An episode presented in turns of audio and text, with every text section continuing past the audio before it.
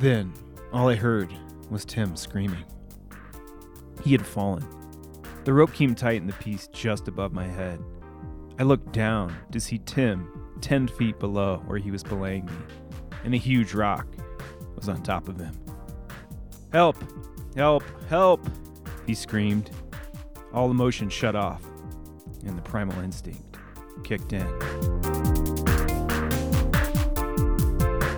Welcome to episode 12 of season 2 of the Dirtbag State of Mind podcast from the Climbing Zine. I am Luke Mehall.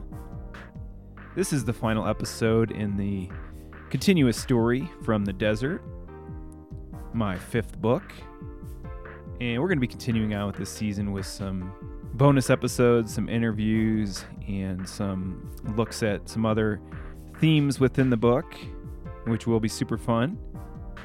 When I started writing it, there's a quote from George Sibley, who is my writing mentor in college and continues to be still at this day. Actually, George is turning 80 very shortly, which is uh, crazy that my writing mentor is turning 80. Such a good guy. Lives in Gunnison, Colorado. He's a retired professor from Western Colorado University, and he really was the one. And I really, I think I articulated that within this podcast and within the book of he's that one person I can really turn to and say, this is the person that convinced me that I could be a writer. But his quote in this that I referenced was, What's the point of writing a book if you know how it's going to end? And that certainly held true with this final story here in the book. This story happened kind of as I was wrapping up the book, and it's certainly not, as you'll see, uh, expected or I wouldn't even say it was a, a good incident. It was certainly a, a, traumatic incident that could have been bad. But it was a result of kind of overstoking a bit. Um, we all know sometimes in climbing we can be overly enthusiastic. We can too, be too amped up in this incident, which I'll talk about more after I read it. But it's certainly a result of kind of being overly enthusiastic and maybe getting too pumped up. As I always say, the number one way to support this podcast is to get something from us. Pick up a book, pick up a zine, some merch. There's a link in your show notes. You can visit climbingzine.com or you can check the link in our bio at our Instagram page. We are truly the most independent, small, printed publication out there. The Climbing Zine is. And now that we've added a podcast, we've kind of expanded our opportunities a bit, but still just me. I'm the only full time employee of the zine. That's kind of the way I designed it, the way I like to work. And um, we always need the support. It's the royal we. When I say we, do have a great team that helps me put together the zine. But day to day, pecking away, uh, it's just me here at the home office. All right, let's get into this episode, episode 12, season 2.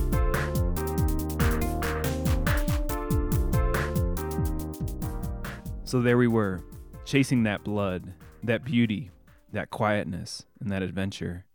Tim, Dane, and I had hiked for an hour and a half to arrive at this perch. There was a trail for part of it, but most of it was untrodden, exactly to my taste. The sun was coming quickly. It was mid September. That time of year, most of the crowds are still at bay. For good reason. The highs can hit the 90s, and that heat can zap any sort of inspiration even if it's been building all summer. It was our first trip out that season, on the shoulder of the fall climbing season, but still feeling like summer does in a lot of parts. The lead was mine. It was a dihedral I'd had my mind on for a while. One of those I just had to be the first to do, and if someone else was, I'd be jealous. I'm still gripped by this obsession. When will it release me? I don't know. I hope not for a long time. The hot sun was coming soon. Our perch was plentiful, but placed atop a 40 foot drop off. A sublime place to be. Staring at the crack, I only saw one possible obstacle a section where it looked like there was a detached block. It looked too big to fail, a statement I always 99% believe. We deal with that when we got to it. There was a large chimney where the belayer could be protected should I pull that block down while I was climbing through it. I jammed and fought. Quick burst of movements and wide hand jams, and then slower movements when the crack got bigger, jamming my hips and arms in. Progress was swift. At one point, Dane and Tim switched off the belay so that Dane could take photos. We'd mostly been bad at documenting our first descents, but since Dane was an aspiring photographer, were going to start taking more pictures. The view, that view, so always the same the open desert with the six shooter towers pointing up, leading to more and more and more desert. Desert forever. I'd never see most of it up close in this lifetime, but I'd see this view many more times. Up above me was a tower that had detached from the cliff. We were hoping this crack would allow us access to it. Sort of a trick move, and the kind of trick that goes all the way back to the Lost Arrow Spire in Yosemite. The crack was clean, clearly not a funnel for storms like many are. It was the goods, what we're looking for. There's almost always a challenge, though, a roadblock, and ours came in the form of this block. It was clearly detached, probably weighed a few hundred pounds. Would I dislodge it with the 165 pounds of my body? My hands and feet would surely fit in the space between the block and the wall. I've done this before, I tell myself. In the climbing conversation one has with oneself, there must always be the consideration for your belayer, your brethren holding the rope as, as an essential part of the team. I called down and asked Tim to retreat to that chimney, so if the block came down, it wouldn't end his life. He agreed and started moving over. Then, all they heard was Tim screaming. He had fallen. The rope came tight on the piece just above my head. I looked down to see Tim 10 feet below where he was belaying me, and a huge rock was on top of him. Help! Help! Help! He screamed. All emotion shut off, and my primal instinct kicked in. I was fine. I had a cam slightly above me, so I didn't even feel the fall on the rope. I plugged another cam and then built a small anchor. Tim could be internally bleeding. He could have damage to an organ or a broken bone. We might need to orchestrate a rescue plan right now. Dane hustled carefully over to Tim and heroically lifted the boulder off of him. Tim is a certified first responder, but neither Dane or myself are. Tim was up and moving, a good sign. He said he was okay. No broken bones, no major pain, no signs of a traumatic injury. His breathing was fine. He seemed to be okay. He had taken what was essentially a simul climbing fall, one that all trad climbers fear, and luckily, he didn't pull me off the rock. The ledge that he was moving out onto to get out of the way broke off, which sent him falling while he was belaying me. The cam slightly above me took the weight of the fall. When he fell, his hands came off the brake, but the gree caught me. A tragedy narrowly averted. We checked with Tim again. He was indeed fine, nothing more than scrapes and cuts. This climb would be our last for the day, for sure. We would slowly get out of there and back to camp. But the climb wasn't yet done. I still had to get to a proper spot to drill an anchor. And so, with Tim back together, I kept climbing. An hour or so later, once I had an anchor, I rappelled down to that block that I had eventually climbed through and over and with the crowbar, I pried it off, sending it down, crashing a hundred feet past that ledge that Tim had almost fallen over. I brushed the dirt off where the rock had been and rappelled back to the ground. And then we packed up and began a slow hike down.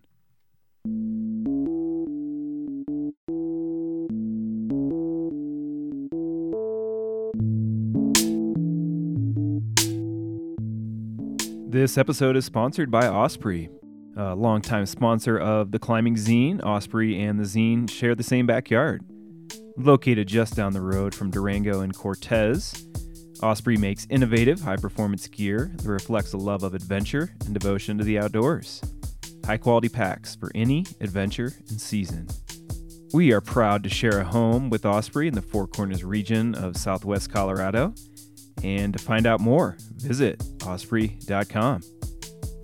This episode is also sponsored by Black Diamond. another longtime sponsor of the Climbing Zine. Black Diamond is all about climbing, skiing in the mountains, and, of course, the desert. Black Diamond not only has the hard goods you need for climbing, but also the apparel to go along with it. The forged denim jeans are perfect for desert climbing and exploring, and the Alpenglow hoodie layers are ideal for protecting you from the sun. To find out more, visit blackdiamondequipment.com.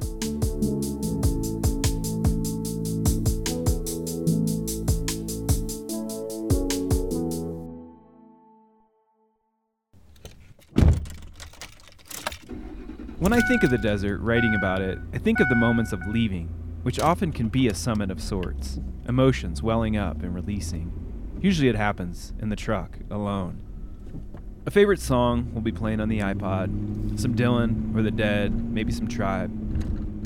There's a sweetness in that synthesis, and in leaving, I remember why I came. It doesn't happen every time. It's like fishing, a meditation and a sport of chances. But I know when the reset has occurred. I am momentarily free from society, from the knowledge that I am part of this force that is only second to the force that is nature. The truck rolls on, the magic of rubber on dirt roads. A slow exit, time to reflect, time to shed one tear, or many.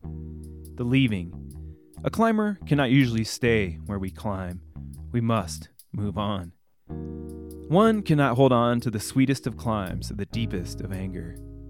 Leaving can be empty, but when I know I am leaving with something to go back to, the emotion is full of richness. And knowing this land, the desert, will be here for me when it's the comfort that I need. To go on any further without wild land seems impossible, like going on without love. I have both, and in the end, what else can a person ask for? Some tears, yeah, some tears. Breaking through when they realize no one else is around to see them. Why they need to come out like this, I don't know. It's just how it is. Maybe it's because I'm an American man. I'm just glad they decided to arrive. They fall, and with their falling in that moment, anger is stalled, and appreciation for the moment and the fortunes of fate float to the top. Usually, I leave this desert in a moment of too much wind, too much heat, or too much desert. Those moments are part of it. Too much love, too much beauty, but exactly what I want and need, and not any more or any less. That's when the desert is my home. If only for the moment, of course, when I'm leaving. Leaving always leads to coming back. I've contemplated the idea of moving closer to this desert, but I've realized my home in Durango on the edge of the mountains and the desert is just as important as my trips to the desert. The small things in life, like a hot shower and a comfortable bed, seem so luxurious after roughing it in the desert. The more dirt that washes off my body after a trip to the desert, the better it probably was. With each return, I know the place can change. Areas that were once virgin, where we completed first ascents that are now published in guidebooks, can seem completely different. It often depends on the company. Some climbers these days seem to be driven by a force I cannot understand. When climbing is simply all about just climbing, and a climber only cares about what they climb in their ego, something is lost. There's an art to our sport, but I guess it takes some time to cultivate that third eye for that art. Here I go, kids these days. I'm turning 40 just as I turn this book in for publication. It's not the age though, actually, some younger climbers are on the same wavelength that I am. But my wavelength has been all over the place all over the years. I've stood high and proud on a mountaintop, but I've also been drunk in camp, loudmouthed, egotistical, and incoherent. In all honesty, I'm trying to just get back to a place, a place I felt so long ago. Trying to get back to that quietness, trying to remember exactly why climbing became so important to me. Nearly every profound memory in climbing was shared with one or two people. It was away from the roar of the crowds. The noises were those of the river, the birds, the wind, and the trees. There was an unequivocal feeling of meditation and oneness, a feeling like everything was going to be all right, a knowingness that nature would provide the highest of highs. We could put the drugs away. For some reason, I try to find this in the desert. The desert is big, and there's always a place to find silence. And the more you waste wandering in the desert, the more you know. Worlds open up, things can be seen. Is it the spirits? Is it the American spirit to keep reinventing, to keep rediscovering? Is it that human nature to keep going after that thing that made you feel the best ever, to have the best days ever? For now, it's hope. It's hope that the president isn't giving me. Society rarely delivers it, and I've got no set of beliefs that ensures everything is going to work out in the end. So, I'm either punch drunk or a hopeless romantic coming back for more. But I believe in believing in something. I believe in following hopes and dreams, and I believe in love. I know from those searches, those whims, that sometimes, at the right time, they lead to the most beautiful things.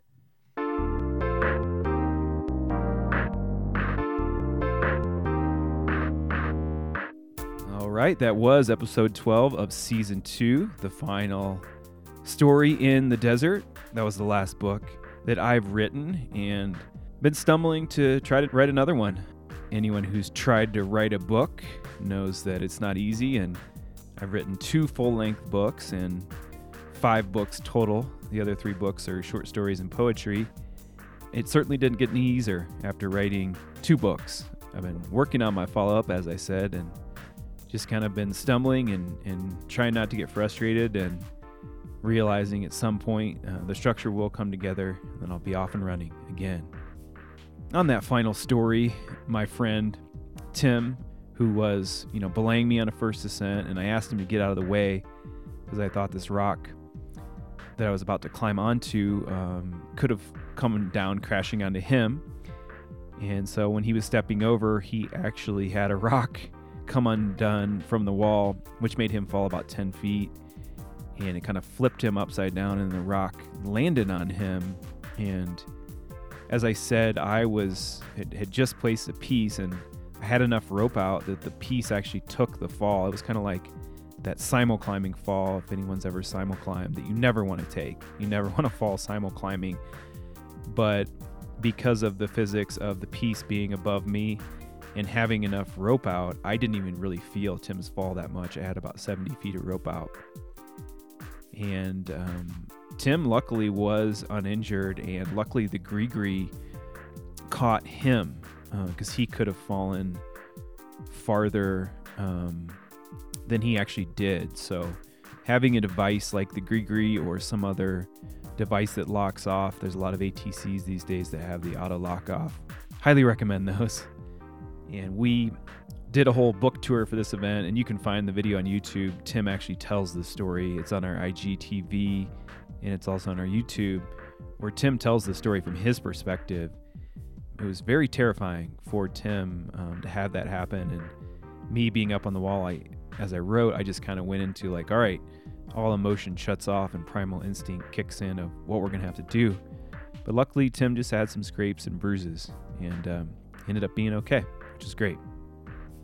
We are going to be continuing on with this season with some bonus episodes and uh, look for those here shortly. We're going to do some interviews and some other creative endeavors. Music for this entire season came from Devin Dabney. Devin is a senior contributor to the zine. He's a rapper, he's a musician, he's a great writer, he's a route setter, and um, super grateful to have all his music in this uh, season. Chad Rich is our digital editor and producer. Chad recently scored a gig at my alma mater, Western Colorado University. He's going to be doing a lot of the video um, for them. So if you see some videos coming out of Western, that is Chad. And he's the co creator of this podcast. And he's uh, just a great, great dude. Um, works working on some documentary film projects as well. And um, yeah, look for Chad's name out there in the world. And if you want to team up with him and work on a project, uh, hit me up and I can get you his contact information. Signing off from beautiful Durango, Colorado, I'm Luke Mehall. Peace.